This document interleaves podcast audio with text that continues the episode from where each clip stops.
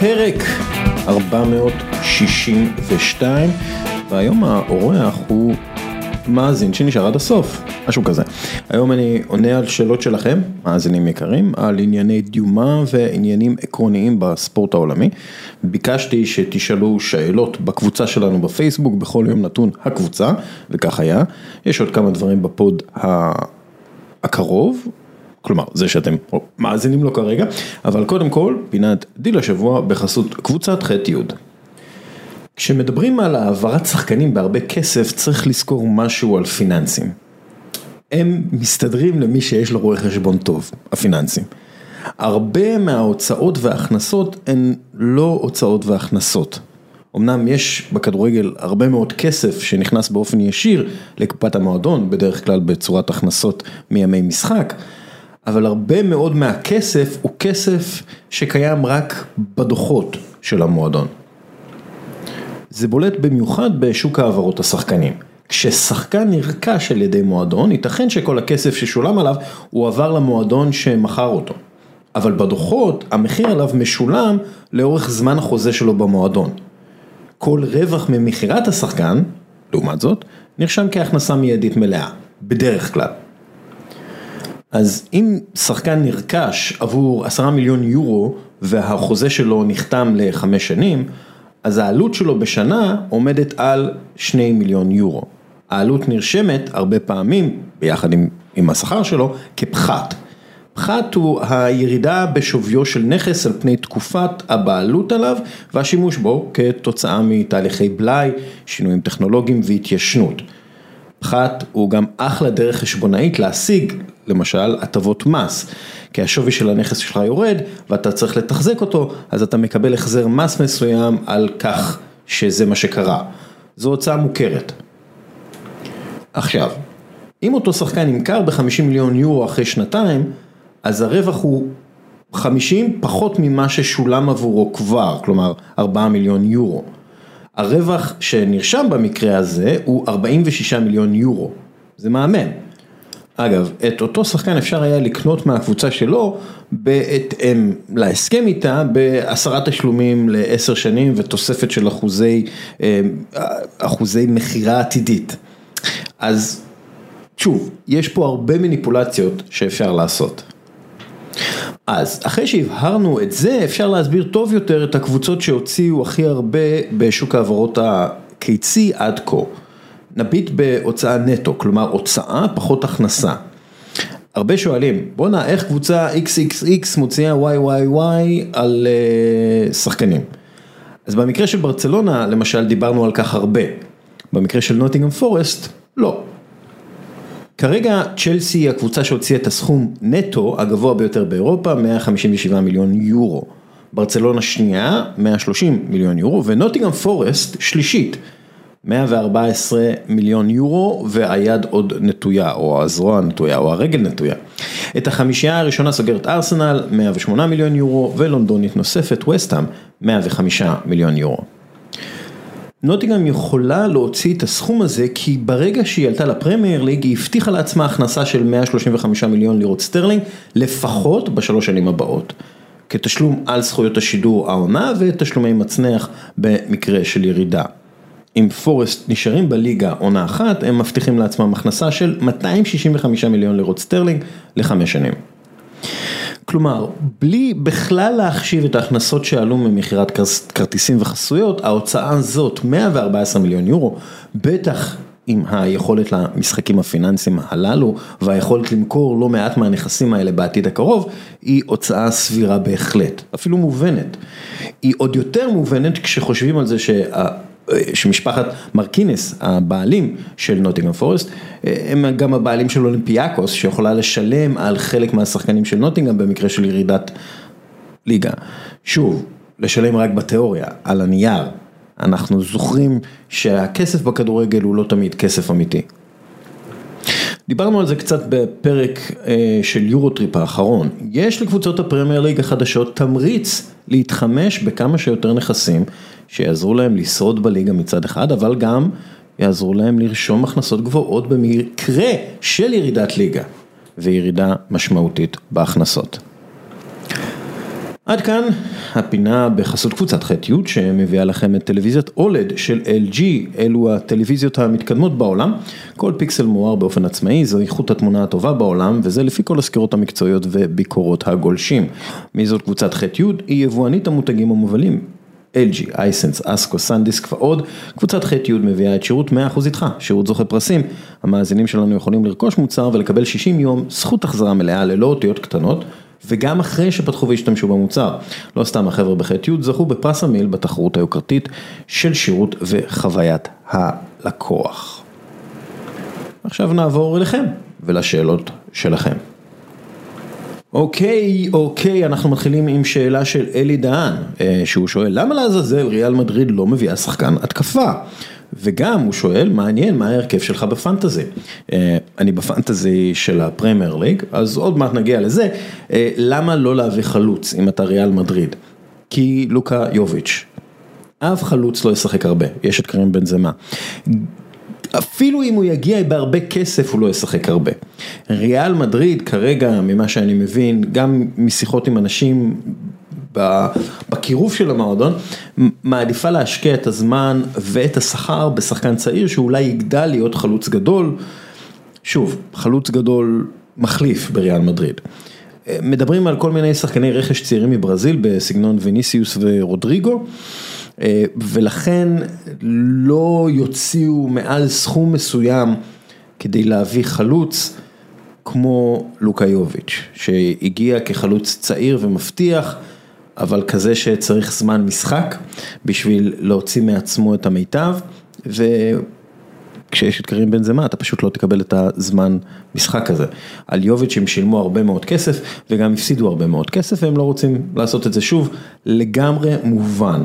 דרך אגב, ריאל מדריד זכתה באליפות בלי איזשהו מחליף גדול לקרים בן זמה, הם חושבים שהם יכולים לעשות את זה שוב.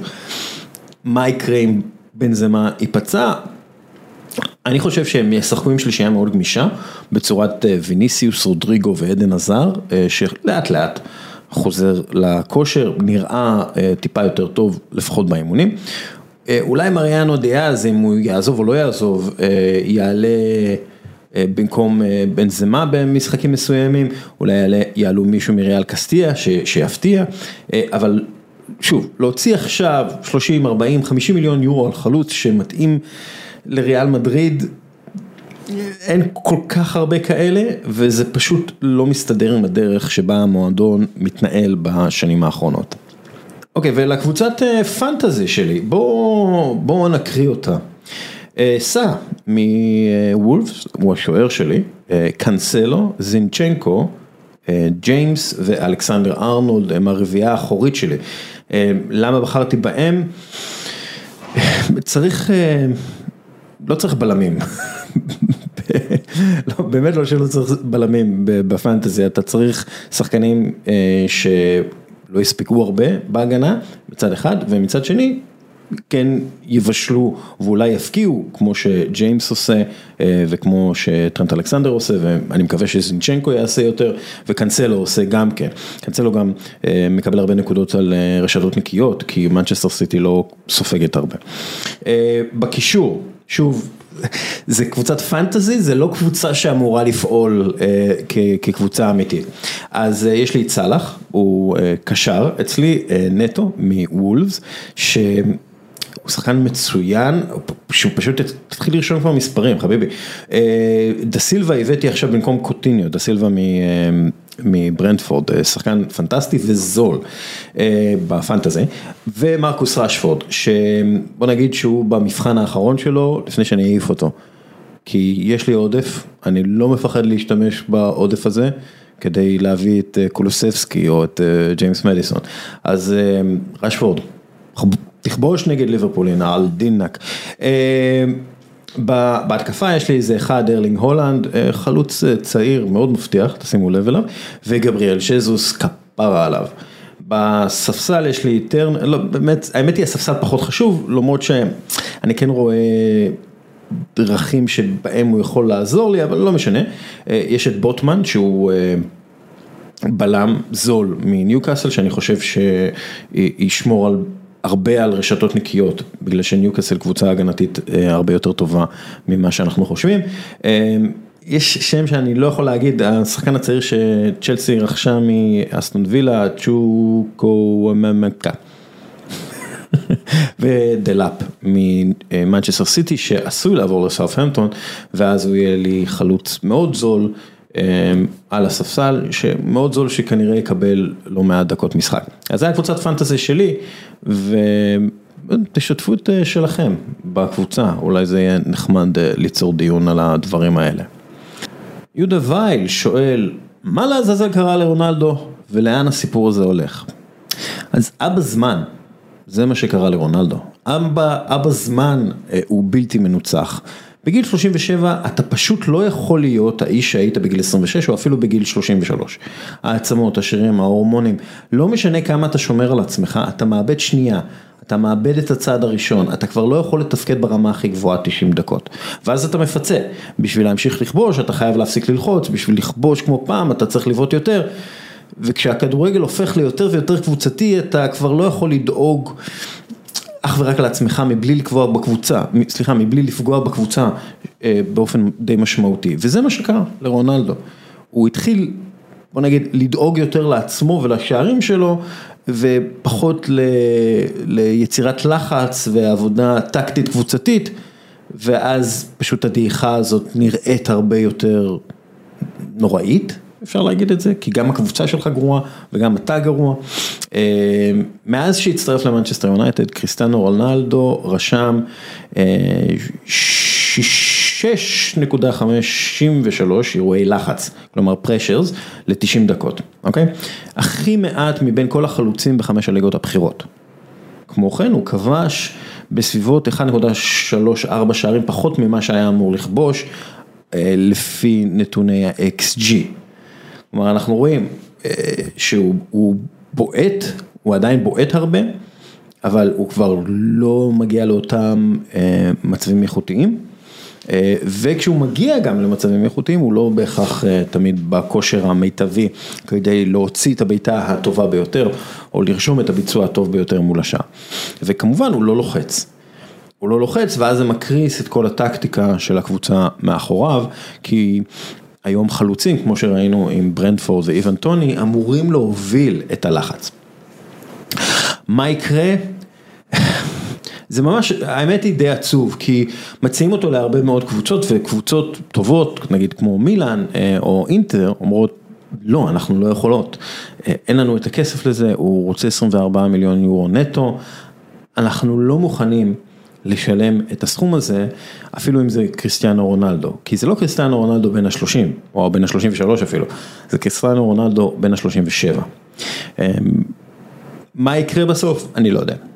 אני לא יודע, אני מתאר לעצמי שהוא יישאר במנצ'סטר יונייטד ותהיה לו עונה אה, לא טובה, אה, ואז הוא יעזוב אולי למקום אה, שיהיה בליגת האלופות, אולי ספורטינג ליסבון, סתם בשביל לכבוש עוד שערים, שאם לאו מסי יתקרב אליו חלילה, ש, שלא יתקרב אליו יותר מדי, כי כאלה. אה, כן, זה הסיטואציה כרגע. שחר ינטל, ינטל. מה נשמע? איך אתה מרגיש? הוא שואל, איך קרה שדווקא הליגה האנגלית הפכה לזאת שמושכת הכי הרבה שחקנים, מאמנים ועניין? הרי תמיד היה עניין בליגות הגדולות אחרות, אז למה דווקא הליגה האנגלית? זה רק בגלל הסכם השידור? כן, זה רק בגלל הסכמי זכויות השידור שהם תוצאה של כל מיני דברים שעבדו טוב ביחד לאנגליות. אני רק רוצה... הכנותי מראש מה שנקרא.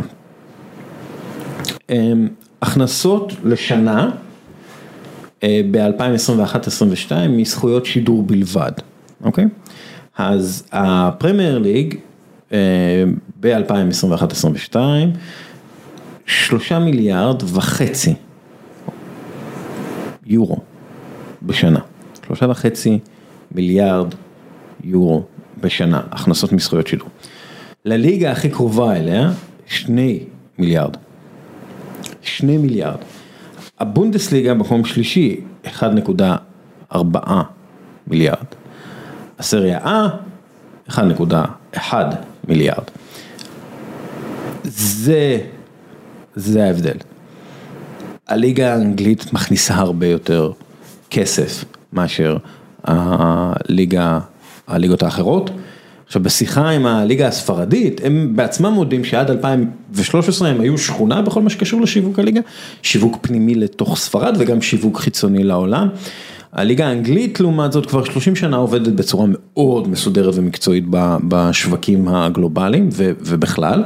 הכסף הראשוני מסקאי אה, סייע לבנות מערך שיווק אה, איתן, הקבוצות השתמשו בכסף הזה כדי לבנות את עצמם עם כישרונות מכל העולם. הפערים הראשונים הגדולים נפתחו כבר בתחילת שנות האלפיים ומאז זה רק גדל, כי כשאתה מרוויח יותר כסף בכדורגל הסיכוי שתצליח יותר גדול וזה מגדיל את הסיכויים שלך להרוויח עוד יותר, כלומר זה, זה מעגל שצובר תאוצה ככה. אגב, לאנגליות כבר היה יתרון גדול עם העובדה שהאיצטדיונים היו אה, שלהן והיו חייבים להעביר אותם שיפוצים נרחבים או בנייה מחדש אחרי הילסבורו, אה, אחרי אסון הילסבורו, זה הוביל לכסף שפשוט אין במקומות אחרים. אה, אנחנו מדברים על הרבה מאוד כסף מימי משחק, אה, כסף שבדרך כלל במקומות אחרים הולך לעירייה המקומית בצורת תשלום שימוש במתקן עירוני. אז לאנגליות יש גם את היתרון של הכסף מימי משחק. אה, עכשיו זה קצת משתנה באירופה, אבל עדיין, שוב, זה, זה יתרון שנבנה לאורך שנים, אז לאנגליות היה את היתרון הזה ואת היתרון של זכויות השידור, וזה מוביל להרבה מאוד יתרונות אחרים ברמה הפיננסית. דרך אגב, איך זה... איך זה ייגמר מבחינת הקבוצות האירופאיות, אדריאנו גליאני שהוא לשעבר מנהל מילאן וכיום במונזה, הוא אמר צריכה להיות סופר ליג בלי אנגליות. ברקזיט של כדורגל אם תרצו, מונזה מקבלת 33 מיליון יורו מזכויות שידור, בעוד שנוטינגהאם פורסט מקבלת 160 מיליון יורו. איך בכלל אפשר להתחרות עם הפרמייר ליג? הוא צודק, איך באמת אפשר להתחרות עם הפרמייר ליג? אני רואה אה, גיבוש אה, קצת אחר של הליגות באירופה, כדי להתמודד עם המפלצת הזאת שהיא הפרמייר ליג, שמכניסה הרבה יותר כסף מכל ליגה, כולל ליגת האלופות. גיא עינת שואל איפה ארסנל נמצאת עוד חמש שנים? בלונדון, זאת התשובה שלי. לא, אמ, אז ככה, מה שארסנל עושה, אה, ואפשר לראות את זה גם באמזון החדש, בסדרה All or Nothing, אמ, שישאלו אותי גם עליה פה, אה, אבל אה, אני אכנס לזה אחר כך. בכל מקרה, הם בונים סגל צעיר וחזק, בשביל שעוד חמש שנים ארסנל תהיה במקום שהיא יכולה להתחרות בו על אליפויות אה, ותהיה במקום של קבוצה אה, קבועה בליגת האלופות. האם זה יקרה? אני לא יודע. זה, זה, זה לא קל בפרמייר ליג. אבל מה שאני יכול לראות בוודאות זה שמביאים שחקנים צעירים שיש להם ניסיון ויש להם יכולות אה, מנהיגותיות, כל מיני קפטנים של נבחרות וקפטנים בקבוצות הצעירות, למשל סמבי לוקונגה, אה, שהוא לא שחקן שהולך לשחק הרבה העונה בפרמייר ליג לפחות, אבל כן שיחק בעונה שעברה, הוא היה קפטן של הנבחרות הצעירות בבלגיה והיה קפטן של אנדרלכט אה, הצעירה ובונים, כאילו מבחינה אישיותית הוא כאילו מתאים לארסנל שארטטה ואדו רוצים לראות. עכשיו, אם אנחנו מסתכלים על הקבוצות האחרות של משפחת קרונקי, שהיא הבעלים של ארסנל והיא הבעלים של לוס אנג'לס ראמס ודנזר נגטס אה, וכל מיני קבוצות אה, הוקי ולקרוס אה, ואפילו MLS, הם בונים על מאמנים צעירים, מאמנים שמחוברים לשחקנים צעירים והם רצים איתם, הם נותנים להם לרוץ, לא מצליחים בפלייאוף, לא משנה, אנחנו מאמינים בדרך.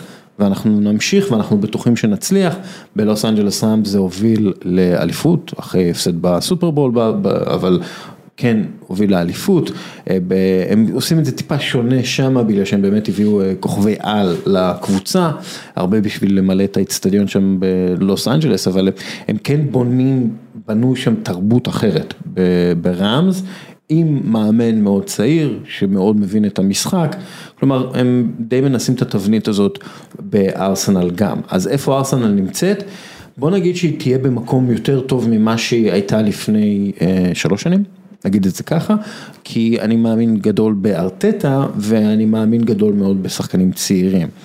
אה, אני לא מאמין גדול כל כך בבעלות של קרונקי, ואני חושב שהרבה פעמים משפחת קרונקי תפספס הזדמנויות לזכות באליפות באנגליה, בגלל שהם לא ירצו להשקיע עוד את העשרה מיליון יורו האלה בשביל להביא את החלוץ המחליף שצריך, ואז גבריאל ז'סוס ייפצע, והריצה תיפסק ויהיה קשה, וירדו ממקום אה, ראשון לשני, ואז לשלישי וכאלה, אז אני כן חושב שזה תהיה במקום טוב יותר, אני לא בטוח אה, כמה הישגיים הם יהיו, כלומר כמה הם באמת אה, יזכו באליפויות ויתחרו על אליפויות, כן, אני מתאר לעצמי גביעים ושוב, עכשיו המטרה היא באמת לחזור לליגת האלופות אה, ואני חושב שזה אפשרי, אבל אה, בוא נראה.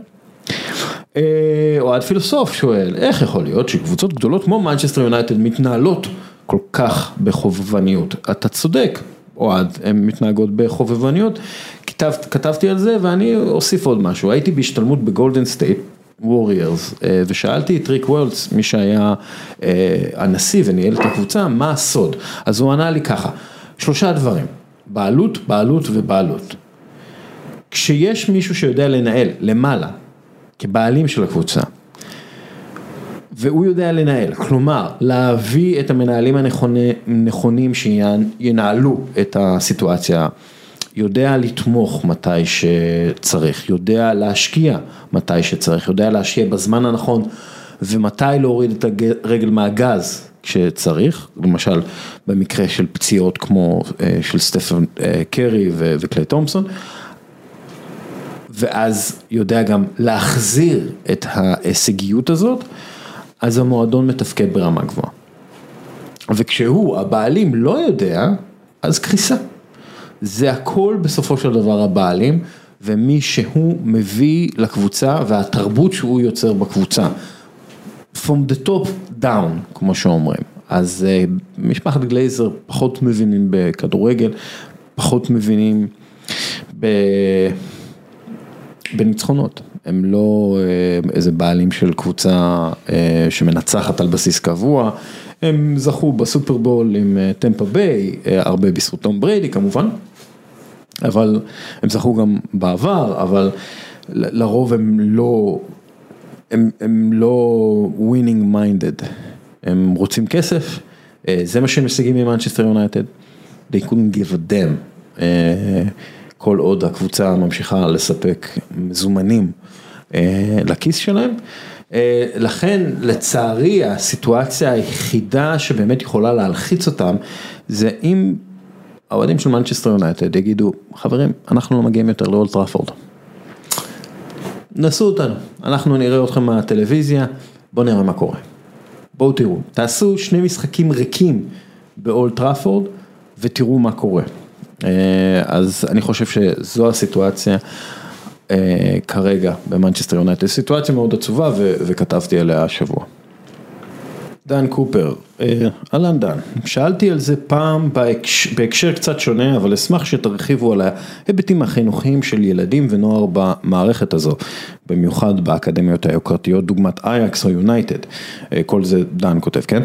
אה, אלה שחקנים שחיים שנים ארוכות. ארוכות בסביבה שהיא בלשון המעטה לא נורמלית, החל מהיעדר הסביבה הלימודית, דרך האינטנסיביות הנפשית של הענף, ועד לבידוד הכמעט מוחלט עם הסגל שלהם. אני גם לא אתפלא עם הרבה מאוד התנהגויות של כדורגלנים בוגרים, שנראות מגוחכות או אפילו חמורות מהצד, קשורות לסביבה הזאת. בסוגריים, לא, לא הופתע למשל עם היחס של עומר אצילי לדוגמה לנשים, קשור בכך שהוא גדל ובנה את עצמו בסביבה מאוד גברית ותחרותית. חשוב לציין גם, ש, אה, סליחה, חשוב לציין שגם אם המועדונים דואגים עבורם למורים פרטיים צמודים, ברור שמדובר בתחליף חלקי ביותר ובטח לא כזה שעונה על הצרכים החברתיים של הילדים הללו, במיוחד כשמדובר בזרים. אז דן שואל, אז מה המצב כיום לגבי השחקנים כאלה? עד כמה המועדונים מגלים עניין בנושאים הללו מעבר לכסת"ח? אז יש מועדונים רבים שמשקיעים הרבה מאמצים בחינוך של הילדים באקדמיה שלהם, גם אייקס, גם בנפיקה, גם ספורטינג ליסבון, גם דינמו זאגר, ואנחנו מדברים על השקעה גדולה בחינוך וברווחה. כי אם השחקנים לא יצאו שחקנים, אז לפחות שיהיה להם על מה להישען, זו התפיסה שמה.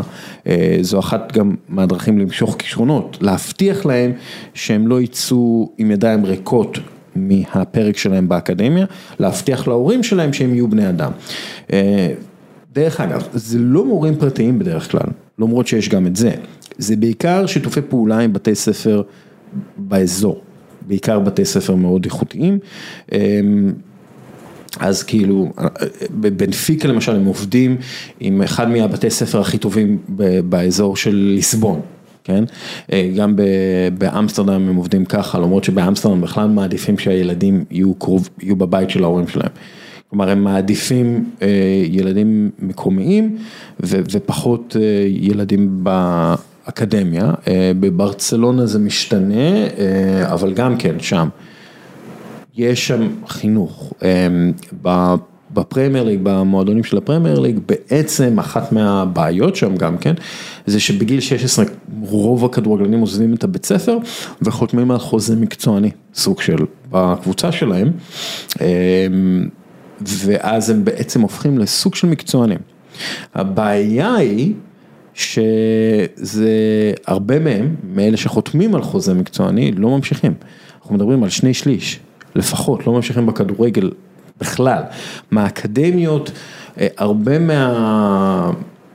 נגיד מתוך אקדמיה, מתוך שלושה ארבעה מחזורים, יצאו בסביבות השלושה ארבעה שחקנים מקצוענים בפרמייר ליג, גם לא בטוח. כלומר, אנחנו מדברים על מספרים מאוד מאוד קטנים. לגבי הטרדות מיניות ותרבות האונס בכדורגל, תראה, בפרמייר ליג התחילו לעשות סדנאות ללימוד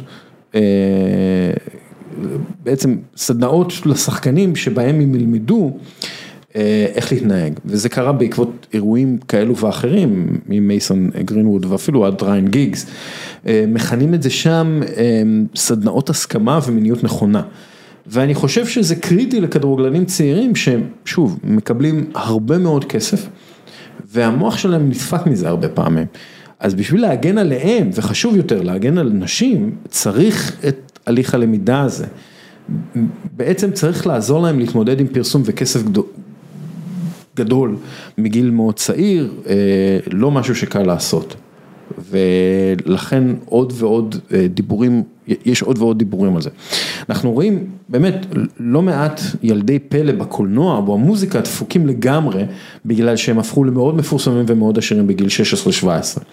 אז אין הבדל גדול בין ילד בן 18 מאוד מוכשר בשירה, לבין ילד בן 18 מאוד מוכשר בכדורגל.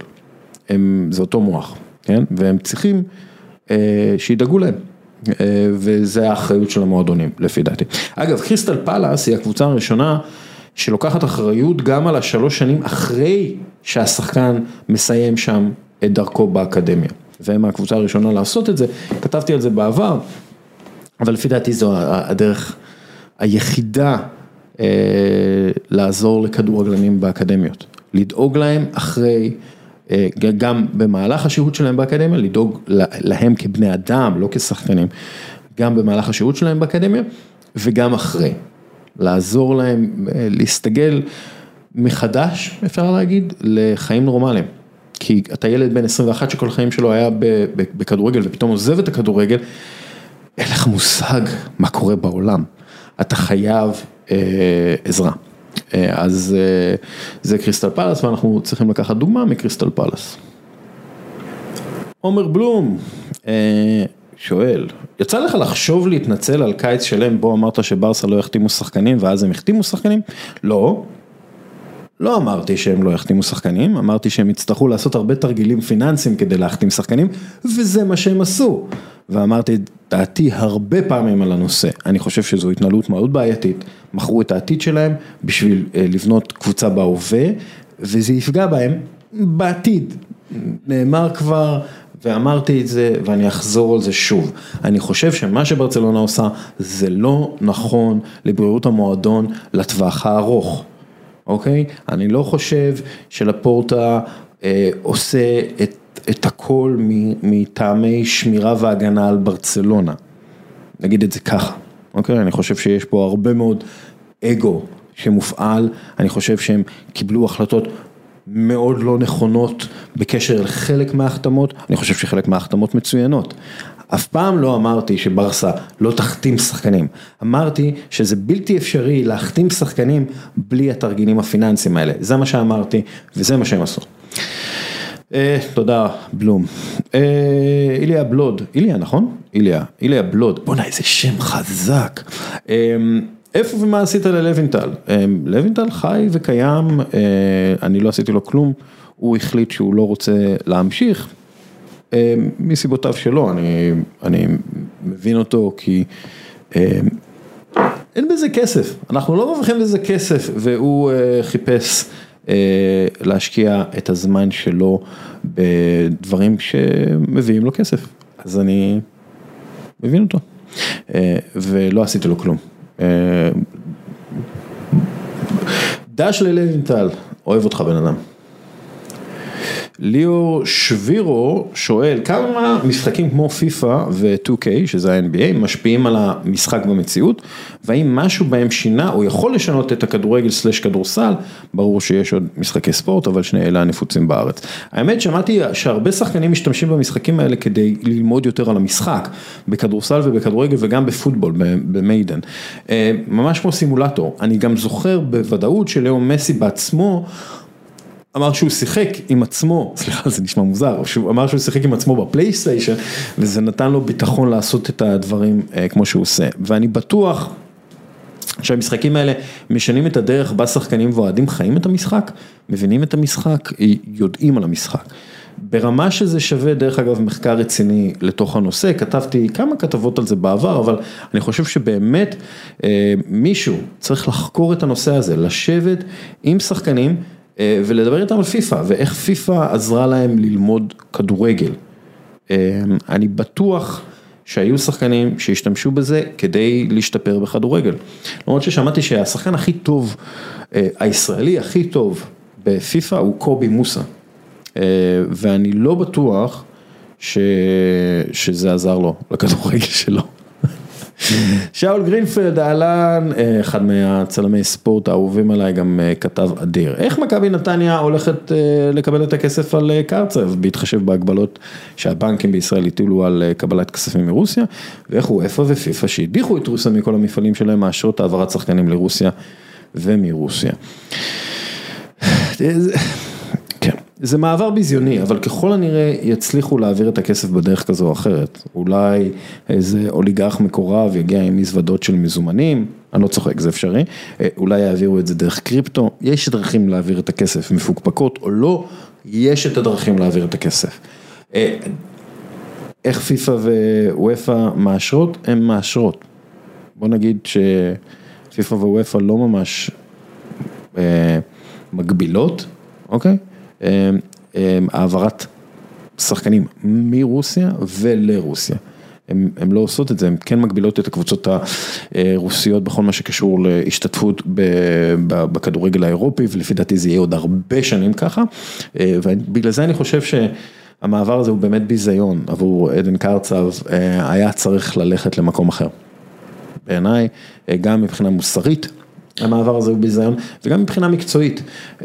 יש הגבלה מאוד ברורה לגבי כמה הוא יכול להתקדם, אז כן, הוא יקבל שם כסף, אני לא יודע כמה הוא יקבל, אני לא יודע אם הוא יקבל ברובלים, או שלא יודע, יש, לא יודע, לא יודע איך זה יקרה, אני חושב שהוא לא היה צריך לעבור לרוסיה, אם היו לו הצעות, לא יודע, אפילו מסיינט גלן ובכל מיני קבוצות כאלה, הוא היה צריך לעבור לשם, כי משם הוא יכול להתקדם לקבוצה רצינית, דרך אגב, הוא שווה קבוצה רצינית. ומוסקבה היא, לא קוראים דינמו, דינמו, לא משנה, אחד מאלה, הם קבוצות רציניות, כלומר כביכול, כן, אבל אני לא יודע מה הולך לקרות בכדורגל הרוסי. אי אפשר לדעת מה הולך לקרות בכדורגל הרוסי, הכדורגל הרוסי הולך להיות עכשיו מבודד בערך כמו הכדורגל בצפון קוריאה, אז אתה עובר לשם, כמה אתה כבר תתקדם מקצועית, כמה, אולי תקבל כסף, תגור במוסקבה, הכל סבבה. למה? למה? לאיפה זה ייקח אותך, אתה מגיע לוואקום בעצם. דרך אגב, אני מאוד עצוב, אני חושב שקרצב הוא שחקן טוב מאוד, שחקן ישראלי מצוין, אני חושב שמכבי תל אביב הייתה יכולה להשתמש בו, אני חושב שלא השתמשו בו נכון במכבי תל אביב, אני חושב שמכבי נתניה כן השתמשו בו נכון, ובגלל זה הם הצליחו. עצוב, עצוב שהוא מגיע לרוסיה האמת. דרך אגב קרצב עובר לדינמו מוסקבה בשביל שאני לא ניתן לו את הכבוד שלו, אבל באמת, ילד אתה בן 22, כאילו למה לתקוע את עצמך חמש שנים במוסקבה עכשיו, באמת, דוד. בוא נראה, בוא נראה, בוא נראה, יוסי רגב. שואל, מבחינת הימור כלכלי, מה המינימום שברסה צריכה להשיג באירופה סלש ליגה, ומבחינת הכנסות, אה, כדי לכסות את אה, ההכנסות שלה למרות החובות העצומים. אין לי את הנתונים, אבל אני יכול, כאילו, אין לאף אחד את הנתונים, דרך אגב, גם בליגה הספרדית אין בהכרח את כל הנתונים, הם צריכים עוד לקבל את כל הנתונים, וכרגע אין. אה, אז, אז לא ברור בדיוק מה, מה הסיטואציה הפיננסית, אבל אוקיי. אני יכול להעריך שעם החזרי החובות ל-25 השנה הקרובות, הם יצטרכו להפקיע בערך בין 50 ל-100 מיליון יורו בשנה בשביל זה, בשביל החזרי החובות. העניין הוא שהם הפקיעו הרבה הכנסות עתידיות לחברות חיצוניות, ובעונה הבאה, כבר מהעונה הבאה יהיה להם פחות הכנסות. יהיה להם פחות כסף, כי גם הקאמפ נו עובר שיפוץ, והם ישחקו באיצטדיון אה, קטן יותר, כלומר ההכנסות יקטנו מימי משחק, ההכנסות מכרטיסים וימי משחק יקטנו בצורה דרסטית. ובוא נגיד שהם ממש צריכים לנצח הרבה בליגת האלופות כדי להחזיר הכנסות אה, שהם איבדו. וגם זה נראה לי לא בהכרח יספיק כדי להתמודד עם ההוצאות הגדולות על החזר החוב. עכשיו, אני חושב למשל על קבוצה שזוכה בליגת האלופות ומקבלת 120 מיליון יורו, נגיד. הרבה מה-120 מיליון יורו האלה ילך להחזר חובות, זה העניין. עכשיו, יש גם חובות לקבוצות, הם צריכים לשלם לקבוצות שהם הביאו את השחקנים מהם, יש גם חובות לשחקנים. אה, ובכלל, יש חובות לספקים מקומיים וכל הדברים האלה, שאני לא יודע כמה הם באמת אה, צריכים אה, להחזיר באופן מיידי. אבל בעצם מה שהם עשו, הם לקחו הלוואות בצורת מכירת אחוזים עתידיים, בגלל שההלוואה, לפי חוקי הפייר פליי, היא אסורה.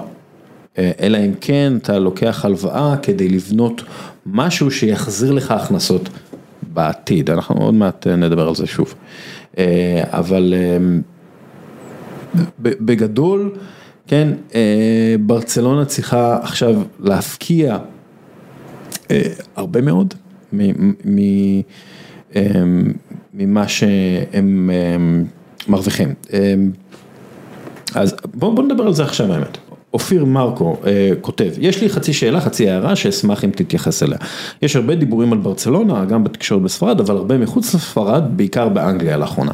כל מאמן בכיר שם נשאל על הרכש של ברצלונה, נוויל, גרי נוויל, אה, שהוא פרשן בסקאי, תוקף אותם ללא הפסקה, עשיתי בדיקה זריזה בטרנספרמרקט, עשר שנים אחורה, הכנסות slash הוצאות, רכש בלבד, בלי להיכנס לנושא שכר שהם הסיבה העיקרית לבעיות של ברצלונה. אפשר לראות שאכן ההוצאות של ברצלונה הן בעשר הראשונות וגם ב balance השלילי הגבוה יחסית בין אה, עשר הגבוהים. אבל מעל ברצלונה בסביבה שלה נמצאים בערך כל מועדוני העילית של אנגליה, סיטי ויונייטד בענק, צ'לסי, ארסנל, גם ליברפול באזור הזה ופריס סן ג'מאן כמובן. אני מצליח להבין את הביקורת לגבי אם למועדון אין כסף, יש חובות, אז למה, אז הוא לא אמור לקנות, אני יודע ש... אה, אה, הבלנס של הרכש זה לא תמונה מלאה מבחינה חשבונאית, אבל רוב המועדונים הגדולים, בעיקר באנגליה, מוציאים הרבה יותר על רכש ממה שהם מוכרים, והשכר באנגליה הוא מהגבוהים בעולם בפער. אז על מה המהומה שלהם? אחד הדברים ההבדלים המשמעותיים בין ספרד לאנגליה, הוא הכסף הגדול באנגליה מזכויות שידור שמאפשר יותר, אבל יש הבדל נוסף, בספרד נוקשות הפייר פליי היא גבוהה הרבה יותר ולכן מועדונים כמו ברצלונה שהתנהלו בפזרנות, אבל גם מועדונים יותר קטנים סובלים ממגבלות שאין בליגות אחרות כמו אנגליה ובטח בצרפת. האם לא צריכה להיות אחידות בהגבלת הפייר פליי בין ליגות שונות והאם זה לא ההבדל המשמעותי שעושה את כל הרעש, הרי אם ברצלונה הייתה משחקת באנגליה, במצבה לא היו מגבילים אותה והיה לה הרבה יותר חופש מבחינת תקרת שכר ומגבלות רכש, שלוש לאחד שיש בספרד וכו'.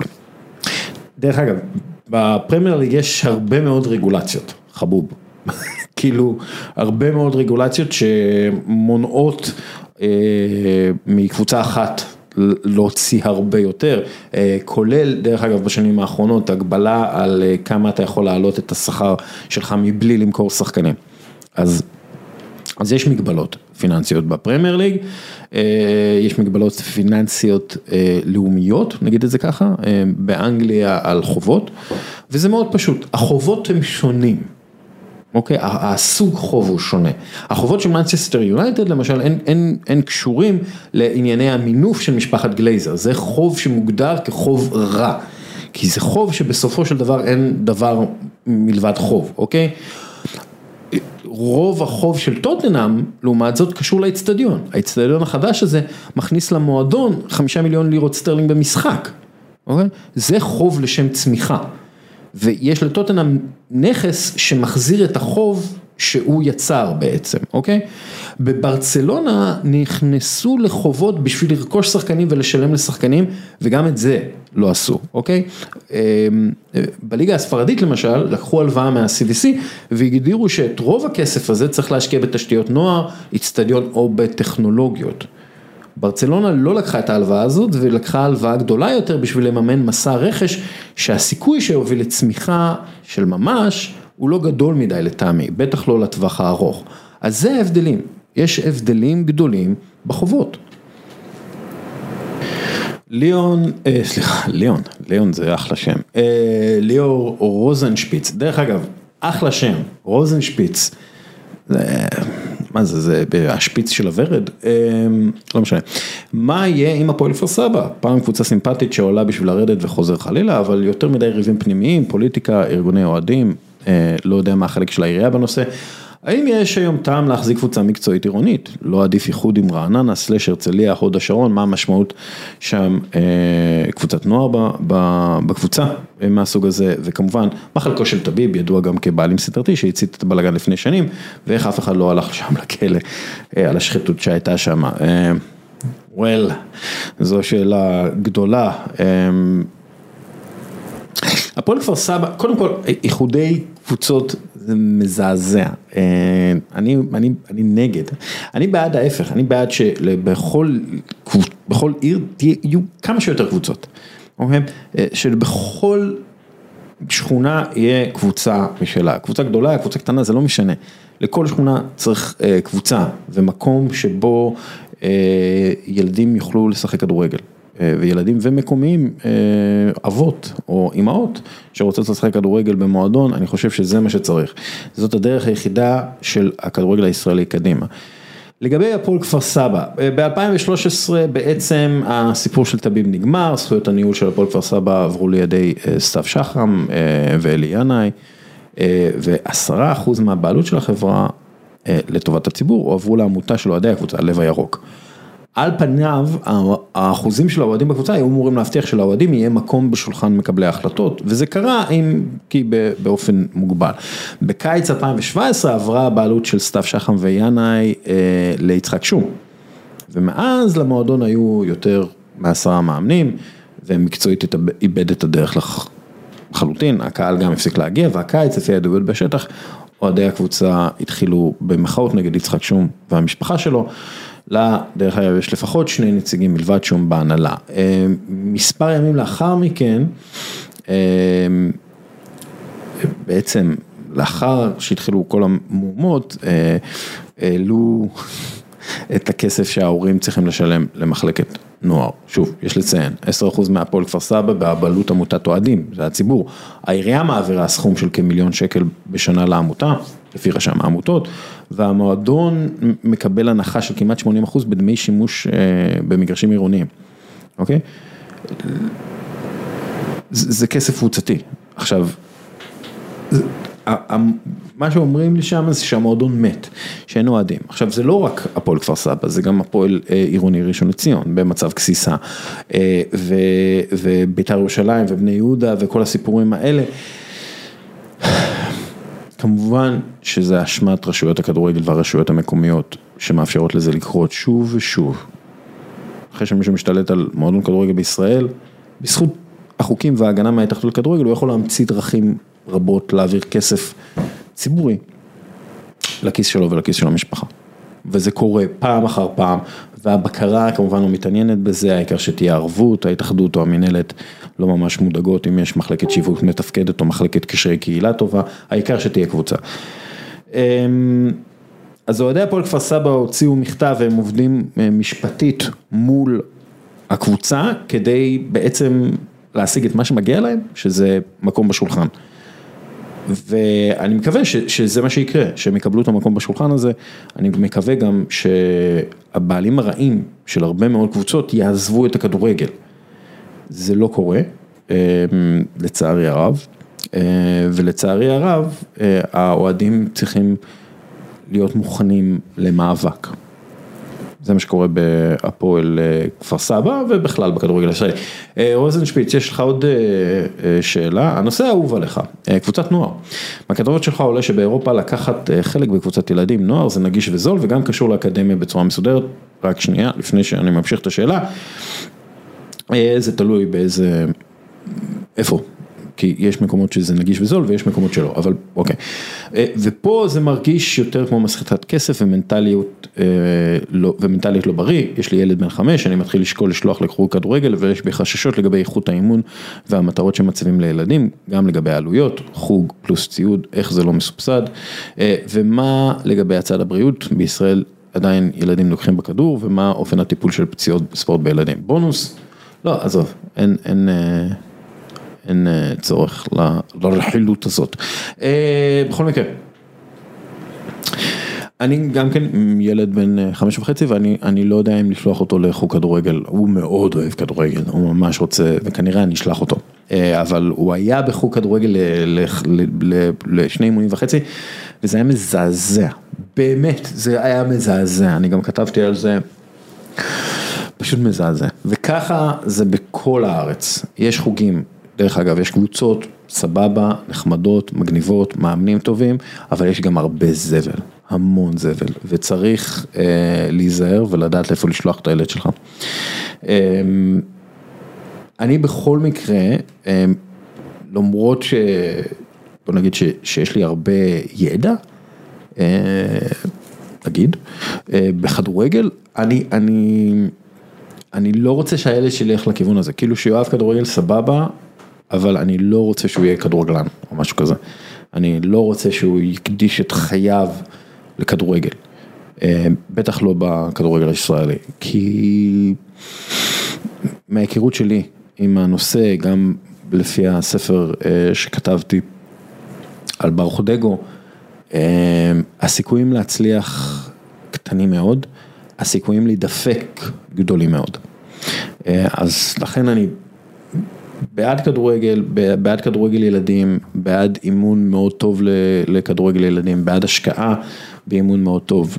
אולי אפילו, אתה יודע מה, אה, תמצא את המאמן הפרטי המגניב, שיהיה מוכן לעשות לילד שלך אה, ולכמה ילדים חברים שלו אה, שיעורים פרטיים. ואם הוא ירצה להצטרף לליגה בהמשך, אז לא יגיע מהחוג הזה, שיגיע למבחנים באיזושהי קבוצה אה, ואם הוא יהיה טוב מספיק אז סבבה, אבל אולי חוגים פרטיים, זה החוגים פרטיים להביא מאמנים, יש באמת מאמנים מקסימים וטובים בחוץ שם, צריך למצוא אותם ושלהגיע שניים שלושה ילדים אה, לקבל אימון פרטי כל כמה אה, אה, ימים או כל שבוע, אה, באמת שאני בעד אה, כמה שיותר מגוון בחוגים אה, בגיל הזה. אה, וכמה שפחות התמקצעות בענף אחד. באמת הילד שלי סתם, למשל, גם משחק הרבה כדורגל, הוא כל זמן משחק כדורגל, הוא ממש אוהב את זה, זה נורא, הוא כל כך אבא שלו, זה נורא, אבל הוא הוא כן בג'ודו והוא כן בכדורסל והוא כן בקפוארה, שיהיה לו את הברג'ילי ברגליים, אבל כמה שיותר גיוון, זה הכי חשוב בעיניי. עד כאן השאלות, חלק מהשאלות היו ממש ממש טובות, לא שאלתם יותר. אבל שאלתם מספיק, אנחנו כבר 50 דקות על העניין הזה, אז ככה תצטרפו לקבוצה, הקבוצה בכל יום נתון ואני אולי אעשה עוד פעם פרקים כאלה, זו קבוצה של בסביבות ה-7,000 חברים, יש בה דיונים ברמה גבוהה יחסית ו... ואני שם נותן כל מיני הערות גם כן כאלו ואחרות, אז אתם מוזמנים לקבוצה הזאת, כמו כן אתם מוזמנים לעשות לייק על העמוד בכל יום נתון בפייסבוק, יש לנו גם בטיק טוק ובטוויטר, אני לא כל כך, וגם באינסטגרם, אבל אני ממש, אני מתקשה לתפעל את כל זה, אני צריך מתמחה או משהו. וזהו, כמובן אתם יכולים לרכוש את הספר שלי, יאללה, אם כבר נעשה פרסומת, אתם יכולים לעשות את זה באוריאל דסקל קום, O-U-R-I-E-L, דסקל, D-A-S-K-A-L, קום, אתם יכולים לרכוש שם, דרך שם את הספר, הסיפור של ברוך דגו, אתם יכולים לעשות את זה בצורה דיגיטלית, אני מעדיף את זה, למרות שאני מקבל על זה פחות כסף, אבל חברים, נייר זה זה לא אקולוגי ואני רוצה לראות את עצמי כאיש אקולוגי, אז אתם יכולים לרכוש עותק דיגיטלי שם וזהו, יאללה, אנחנו עוברים לדברים הבאים שהכנו לכם. עידו מינקובסקי, שלום רב. אוריאל דסקל נאמבר סבן. סבן, נחמד. תדע לך. אני הייתי 11 תמיד. ובאו אליי למשרד ללא כחל וסרק. אמרו לי, שומע אותך קבוע בפודקאסט של אוריאל דסקל. ואמרתי, האם גם את אוריאל דסקל אתה שומע שם? אז הוא אמר, כן, אני שומע גם אותך, לא רק אותך, אבל זה היה מעולה, בכל זאת לקחתי. תשמע, זה חלק מהמיליוני מאזינים. בסדר, זה חוק המספרים הגדולים. נכון. אני רוצה, מתחילה העונה, דרך אגב, ליגת העל, מאוד מרגש, ואתה היית ספונסר, ספונסר של קבוצה בליגת העל, ויש לך, יש לך שיעורים להעביר לספונסרים הבאים אולי, לאנשים. אתה לא מאמין, אתה לא מאמין, אבל פעם ראשונה בהיסטוריה, הייתי רציני, והכנתי אפילו, הנקודות מבעוד מועד. ממש ככה. זה רצינות כאילו מהממת. ואתה יודע איפה, אתה יודע איפה נגמרת הרצינות? איפה? שאני לא מוצא את זה עכשיו. הנה מצאתי, הופה. הכנתי מראש גם כן, דרך אגב, שיהיה... שיהיה לך את התובנות. אז יאללה, בוא, בוא נתחיל עם התובנה הראשונה. אז בואו תדמיינו שאני לא קורא, שאני עושה את זה סימולטנית, אבל תראו איזה יופי, אני משלב קריאה בדימוי חופשי. טוב, אם מישהו לא יודע מה שנקרא, אני מאוד מתחת לרדאר בהקשר הזה, סתם, התשובה היא שאני מאוד לא מתחת לרדאר. רוצה ללמוד מה זה להיות ספונסר של קבוצת כדורגל? בואו אני אתחיל איתכם עם הבייס, כן? אם יתמזל מזלכם, אתם תוכלו להשתתף באמת באופן פעיל, ולו עקיף. אחת הסצנות שאתם הכי אוהבים בעולם, קרי, אצלי זה אוכל או מוזיקה או כדורגל, רוצה לומר כדורגל או כדורגל או כדורגל. ספונסר זה דבר מדהים לעשות את זה, זה דרך מהירה לעשות את זה, תחשבו, אתם, מקבל, אתם מקבלים את כל אהבת הקהל, ובלי אחריות, זה כמו ההבדל בין להיות סבתא לאימא.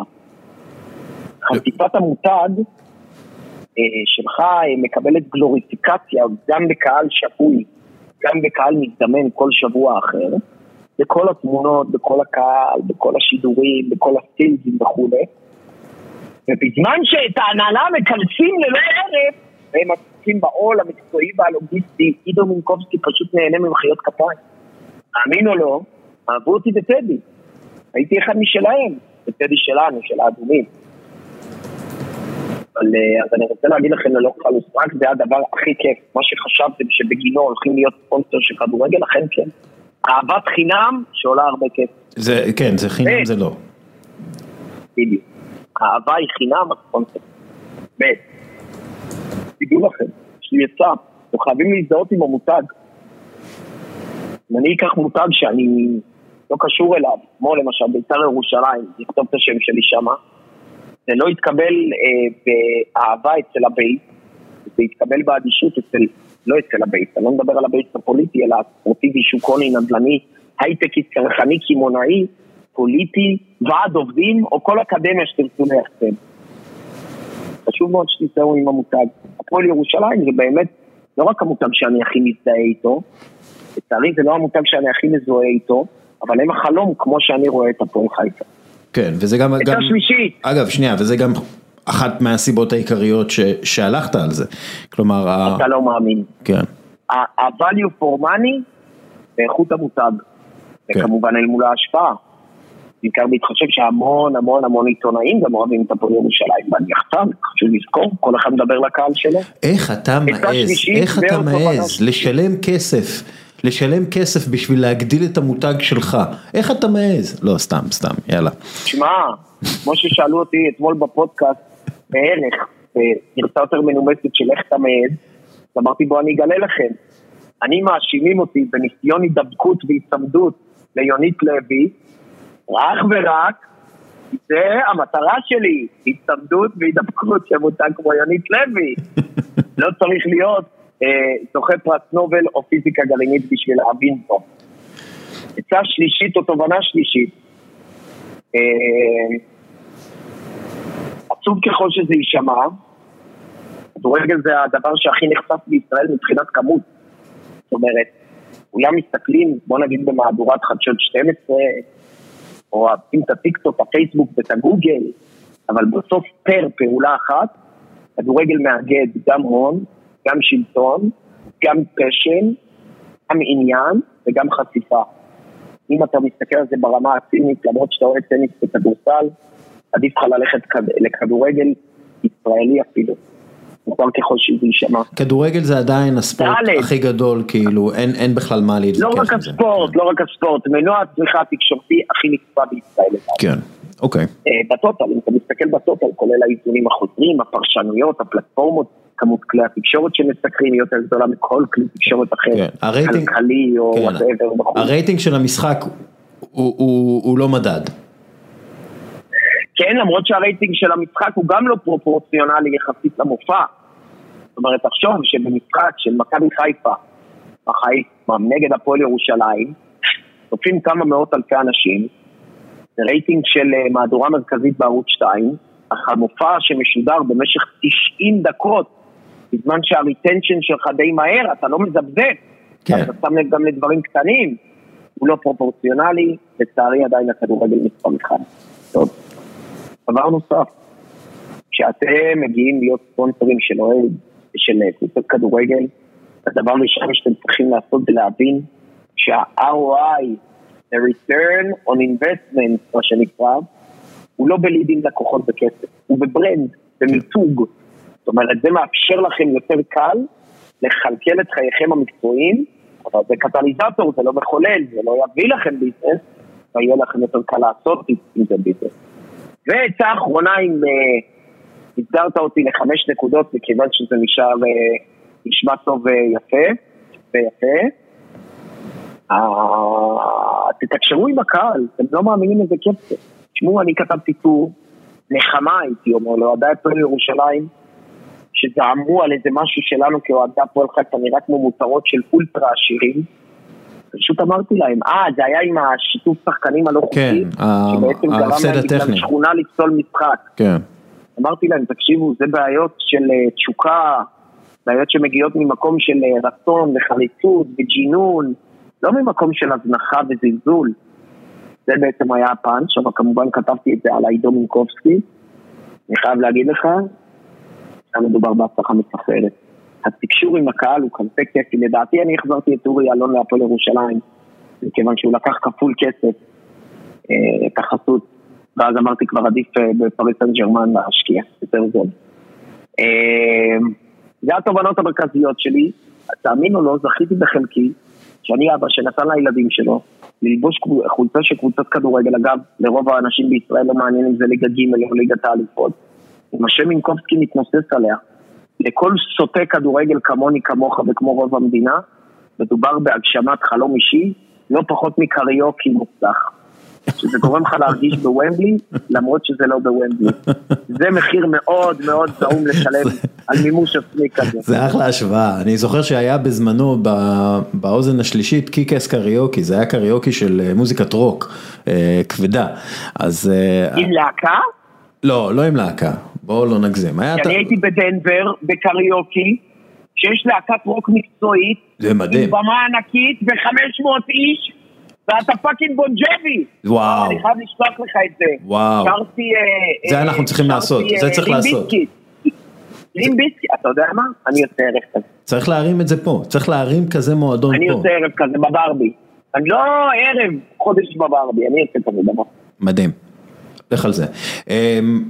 דרך אגב, הספונסריות הבא שלך, הספונסריות, הספונסר שיפ הבא שלך צריך להיות באיזה אה, ליגה שישית שביעית באנגליה. תהיה בינלאומי, חביבי. זה בכלל, זה בכלל יהיה מדהים, מדהים. אבל אני חשבתי משהו יותר טוב, אבל אני לא יכול להגיד בשידור שלא כל ההייטר יגנבו לי את זה. אתה תעריך את זה מאוד. אני מוכן אפילו שתחשוף את זה. נו. אבל אה, אני לא בטוח שהשיחה הזאת, אה, איך אומרים? אוי לי כשתחשוף את זה, אבל בסדר. אני לא יכול להגיד עליו. נו.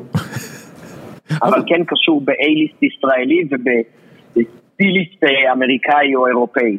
זה המשוואה. קורות נמוכות, פרודוקטים, אה, פרודוקציה גדולה. טוב, עזוב אותי כבר אה, עם הריגול העסקי. מה עוד אתה רוצה לדבר? מה עוד אתה רוצה לדבר? הפסדנו אתמול 3-2 למכבי חיפה. כן, משחק, דרך אגב, משחק גדול. אני סרבי, אני נולדתי בבלגרד, אני הכנתי בסרייבו ובקוסובו, אני אוהד בלגרד. אני הרבצתי לבובן, אני השוטר שהרביץ לבובן. הסרבים, הסרבים היו טובים במלחמה דרך אגב, במלחמה כאילו שלנו, מלחמת העולם השנייה, במלחמות אחרות פחות, אבל... שמע, במלחמת יוגוסלביה אין ספק שהישראלים היו תומכים בהם דאז, אבל לא הייתי אומר אגב, לא הייתי אומר שמדובר בהצלחה כבירה, לא דיפלומטית, לא מדינית ולא זכויות אדם. אגב, יש, יש לומר שהסרבים, אה, בכל מה שקשור לחוש הומור, ואתה יודע, חוש הומור שחור, ו... הם קרובים אלינו מאוד. מאוד מאוד, הם, זה, זה ממש מאוד מאוד, מאוד דומה. וואו, מאיפה דומה. אתה יודע את זה? כל מי שהיה בבלגרד יכול להגיד לך שזה מדינה כמו שעם איטליה זה מדינה של ישראלים חתיכים וטיפשים, אז אה, בלגרד זה מדינה של ישראלים נפילים. כן, ישראלים גבוהים. הם ישראלים, הם פשוט כל אחד ארבע מטר, כולל אנשים. כן, ישראלים גבוהים. ישראלים גבוהים עם שפה קצת מוזרה. אם תצליחו לצאת עם מישהו, כולם יחשבו בישראל שאתם מיליארדרים, כי אין סיבה אחרת שתצליחו. עידו מינקובסקי. ממש כמו טימון ופומבה. קוראים לזה צ'יוואווה ודני, הולכים לאכול. חברים, אני אוהב אתכם, אני לא אשקר לכם. לא יודע מי אתם, מאות מיליוני המאזינים שלנו, אבל אני מבקש. אתה אוהב כל אחד ואחד. גם בטוויטר, גם באינסטגרם, גם בפייסבוק. אז אני לא אוריאל דווקא, מה קרה? מה קרה? אה, עידו מינקובסקי, קודם כל התובנות האלה בעיניי חשובות ומי שמאזין לתובנות האלה צריך ללמוד מהן. סבבה, אני אפילו אשמח אם נשים אותם במלל ותשתף מה... פרופיל של אוריאל דווקא, לא מכל יום נתון, אני עד כדי כך אעשה הון שלטון מגורז. אני רוצה להגיד לך משהו, זה שהקשר ביני לבינך גורם לחמש תובנות, אני חושב חד פעמיות, כי אני לא חושב שאי פעם מישהו ביקש ממישהו להגיד איך זה היה ספונסר. אם הקשר שלנו גורם לזה שהערך עיתונאי של הדבר הכבד משקל הזה שכל הספונסרים הפוטנציאליים בישראל יקחו, so fucking be. תחשוב, תחשוב, תחשוב איזה עוצמות, תחשוב איזה עוצמות יש פה, תחשוב. תובנות, לספונסרים, לעתיד, זה, זה, תקשיב, וואו, רהיטי זינו, רהיטי זינו יקבלו את זה בארבע בבוקר, of the food. ויש לנו, ויש לנו, ויש לנו, תקשיב, זה יהיה לנצח, באינטרנט, כן, עד שהאינטרנט לא תהיה, זה עכשיו הולך להיות באינטרנט לנצח. האם יכול להיות שאני אהיה, האורים והתומים, מורה דרך בנבחי הנבחים, מורי נבחים של הנבוכים אומרים מורה? לא נבחים, אה, מורי נבוכים. נבוכים. סליחה, אני פה עם אה, הבן של הרב. הרב אבריאל שרבי אח שלי, זה לא, כבד משקל, זה לא מצא חן המתייוונים, היוספוס פלאובוסים שלכם, כל הרבניות שלכם, זה משהו אותנטי אחי. אז מורה הנבוכים של הספורטנדים בישראל, יאללה, תאמין לי שאפילו נמאסתי על עצמי, בוא נסיים את זה. יאללה, נדבר איתו. I love you. love you too, ביי ביי. גל קרפל. אהלן. בועטים את האלימות והגזענות מהמגרשים של הקרן החדשה לישראל, מה נשמע? אה, טוב, טוב תודה, טוב תודה. אה, מתרגל לאט לאט לחיים שאחרי התפקיד, זאת אומרת שאני עדיין, אני עוזב את התפקיד בסוף החודש, אנחנו נדבר על זה שבוע הבא. אה, אני מתחיל להתרגל, אבל בינתיים, אחרי שמונה שנים, היום אני ממש עוד מעט הולך לוועדה המפורסמת בהתאחדות. כן. שאני עוקב אחריה והיא אה, דווקא די מעניינת, אבל אה, עולים שם הרבה מאוד דברים. אז בוא נדבר על הוועדה, מה, מה, למה היא מעניינת? אני, אני חייב להודות שלא צפיתי עדיין ב, אז תראי, היא מעניינת קודם כל, אני, אני, אני מרגיש שהביאו שם אנשים ש... מהשטח, זאת אומרת, ומה שמאוד אה, שמחתי לשמוע, שיש שם הרבה מאוד דגש על מניעה, ולא רק על ענישה. אה, אני חושב שזה מאוד מאוד חשוב, זאת אומרת, גם מדברים, מדברים על ענישה, אבל ענישה לא כאלמנט של צדק או, ש, או משהו כזה, אלא כאלמנט של, אה, של מניעה, זאת אומרת, איך אנחנו לא מייצרים יותר בלאגן ולא פחות בלאגן, אני שומע הרבה דוברים מדברים על זה. אז אני באמת חושב שזו הנקודה הכי חשובה. אה, אתה יודע, רשויות האכיפה יכולות לקחת משהו, להחליט שהוא חשוב ולעשות אותו בצורה ש... די מחריבה את, ה, את האנשים המעורבים, זאת אומרת, את, ה, את, ה, את הענף עצמו, אתה יודע, עושים אסקלציה. כן. וכל הרעיון הוא למצוא את הדרך לא לעשות אסקלציה, אלא להצליח לפתור בעיות בלי אסקלציה. כמובן שבתוך זה גם עולה העניין של הפירוטכניקה בימים האחרונים מאוד. רק, רק שנייה על הוועדה, תגיד, מדברים כן, שם כן. במקרה, מעניין אותי, אתה יודע, בתור אה, מישהו שמתעניין בדברים האלה, מדברים שם במקרה על המערכת יחסים בין בעלים לאוהדים? בין בעלי קבוצות לאוהדים? כן, בטח, כן, כן. א', בית, א', אני עומד לדבר על זה הרבה. אוקיי. אמ, גם כל מיני דברים מהדוח, זאת אומרת, דווקא אני מדבר על כל הצדדים בזה, גם את הצורך שיהיה יותר קשר, גם על סוג הקשר. תראה, למשל מה שקורה בבית"ר ירושלים, זה נורא מצחיק. הגיע ברק אברמוב, אה, ואני כאילו קצת ציני לגבי זה, אבל אני, אני באמת חושב שזה טוב, זה פשוט לא פעם ראשונה. מגיע ברק אברמוב למועדון, לה פמיליה שמחים, מוציאים הודעה, אין יותר גזענות בלה פמיליה. זה פעם שלישית או רביעית, אין יותר, נגמר. אה, מבקשים מכל האוהדים. הפסקנו להיות גזענים. כן, רק לא להיות גזענים ולא להיות אלימות, לא לזרוק חפצים, והוציאו הודעה רשמית, שאני בעד, אני מאוד בעד ההודעה הרשמית, אני פשוט זוכר את הפעם הראשונה שהודעה כזאת יצאה, זה היה בימי תביב. כן. אפילו לפני זה. אה, זאת אומרת, יש איזה מנגנון, זה מצחיק, כי בדיוק יומיים לפני זה דיברתי, מישהו אמר, עוד לפני שאברמוב הגיע, אמרתי, תראה את המנגנון, מגיע בעלים חדש, לה פמיליה שמחים שהוא מגיע כי הוא מציל את הקבוצה, הוא שמח מלה פמיליה כי הוא מבין שזה הקהל הכי חשוב והכי גדול שלו, אה, כי זה לא קבוצת אוהדים קטנה וזניחה, אה, אלא הקבוצה הגדולה של, קבוצה גדולה של אוהדים של בית"ר שהם לקוחות שהוא צריך לשמר, הוא חושב שהוא יצליח לכונן איתם מערכת יחסים חדשה, בטח נותן להם קצת, אה, אה, אני לא, לא ראיתי פרסומים על זה, אבל אני מתאר לעצמי, אה, אתה יודע, קצת ציוד עידוד וקצת... כן, פגישה. כן, שזה דבר נחמד אגב, מעולה שמועדון דואג לציוד עידוד, כן, זה אחלה, ממש אחלה, לציוד עידוד חוקי, אני חושב שזה ככה צריך להיות, זה מצוין. וגם אותו ציוד עידוד אחר כך הופך לסוג של leverage לאוהדים. הרעיון הוא הגיוני, כן, של להגיד אני מגיע, אני בראש טוב, אני נותן לכם, ואז אחר כך אה, אה, תדעו שיש לי מה לקחת מכם אם אתם מתנהגים אה, בצורה שפוגעת במועדון. הבעיה היא שבביתר זה כל פעם חוזר על עצמו אותו מנגנון. אתם אומרים, לא תהיה גזענות, אנחנו מפסיקים, מתנהגים אליהם יפה, לא נותנים זה, ואז מתחילות הבעיות, ואז מתחילים להעניש, כן, ועכשיו מגיע, אתה יודע, הגזר, סליחה, המקל. מגיע המקל, צריך, אז עכשיו, בגלל שהיו קריאות גזעניות, השבוע לא, לא תהיה פירוטכניקה, או לא יהיו במות כמו שהיה פעם, טביב בנה להם במה ופירק להם במה. אה, ואז הדינמיקה מתהפכת. אה, אז שוב אני מאחל בהצלחה לבית"ר שיצליחו הפעם לא להגיע למקום הזה. בדרך כלל שיש איזו בעיה מקצועית, או משהו שקשור לגזענות, או איזושהי אמירה של הבעלים בתקשורת, מערכת היחסים מתחילה להידרדר. אני מאחל למערכת היחסים לא להידרדר הפעם.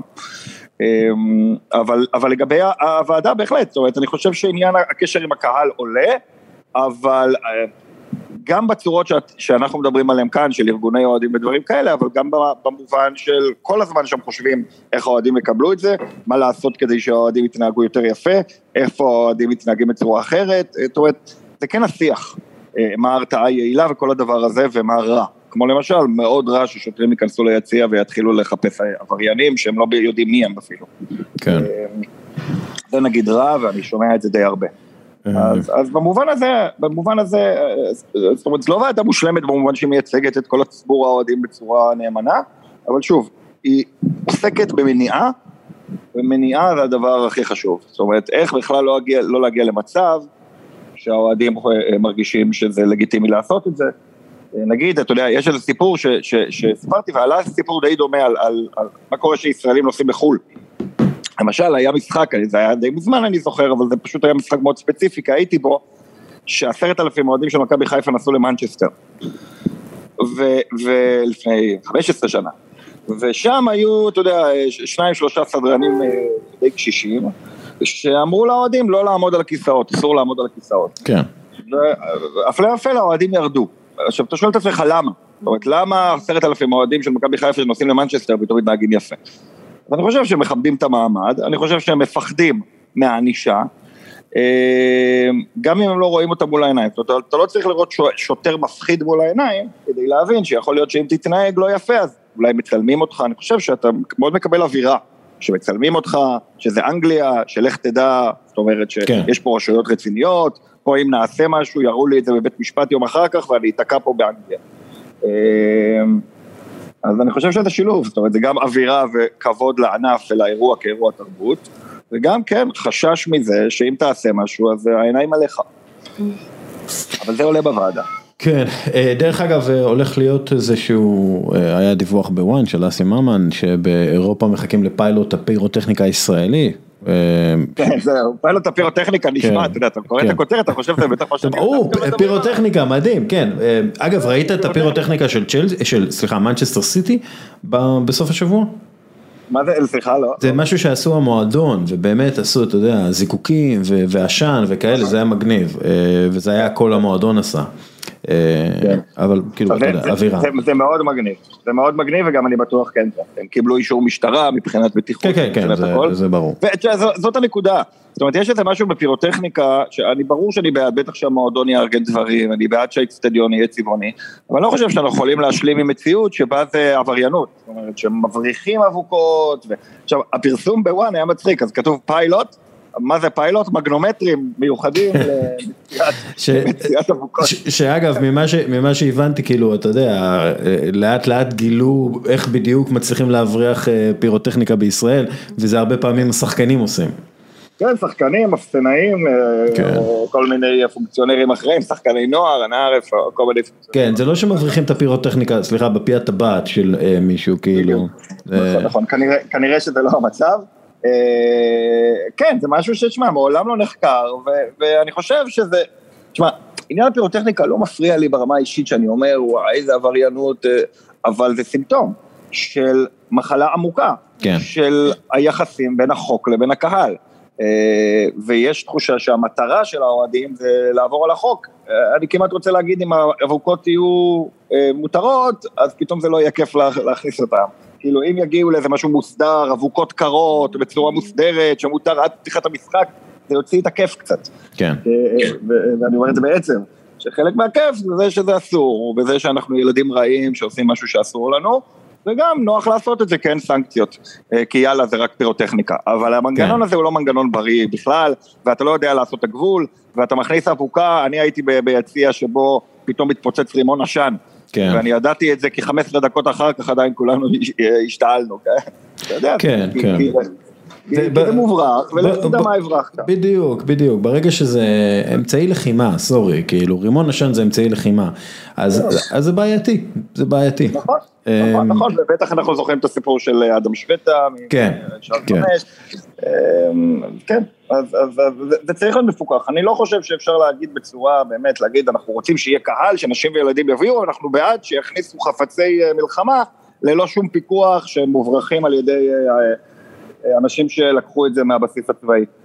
אני לא חושב שזה מה שגורם לאנשים להרגיש שהיציא הוא מקום בטוח, אז, אז זה לא יכול להישאר במצב כזה, של חתול ועכבר.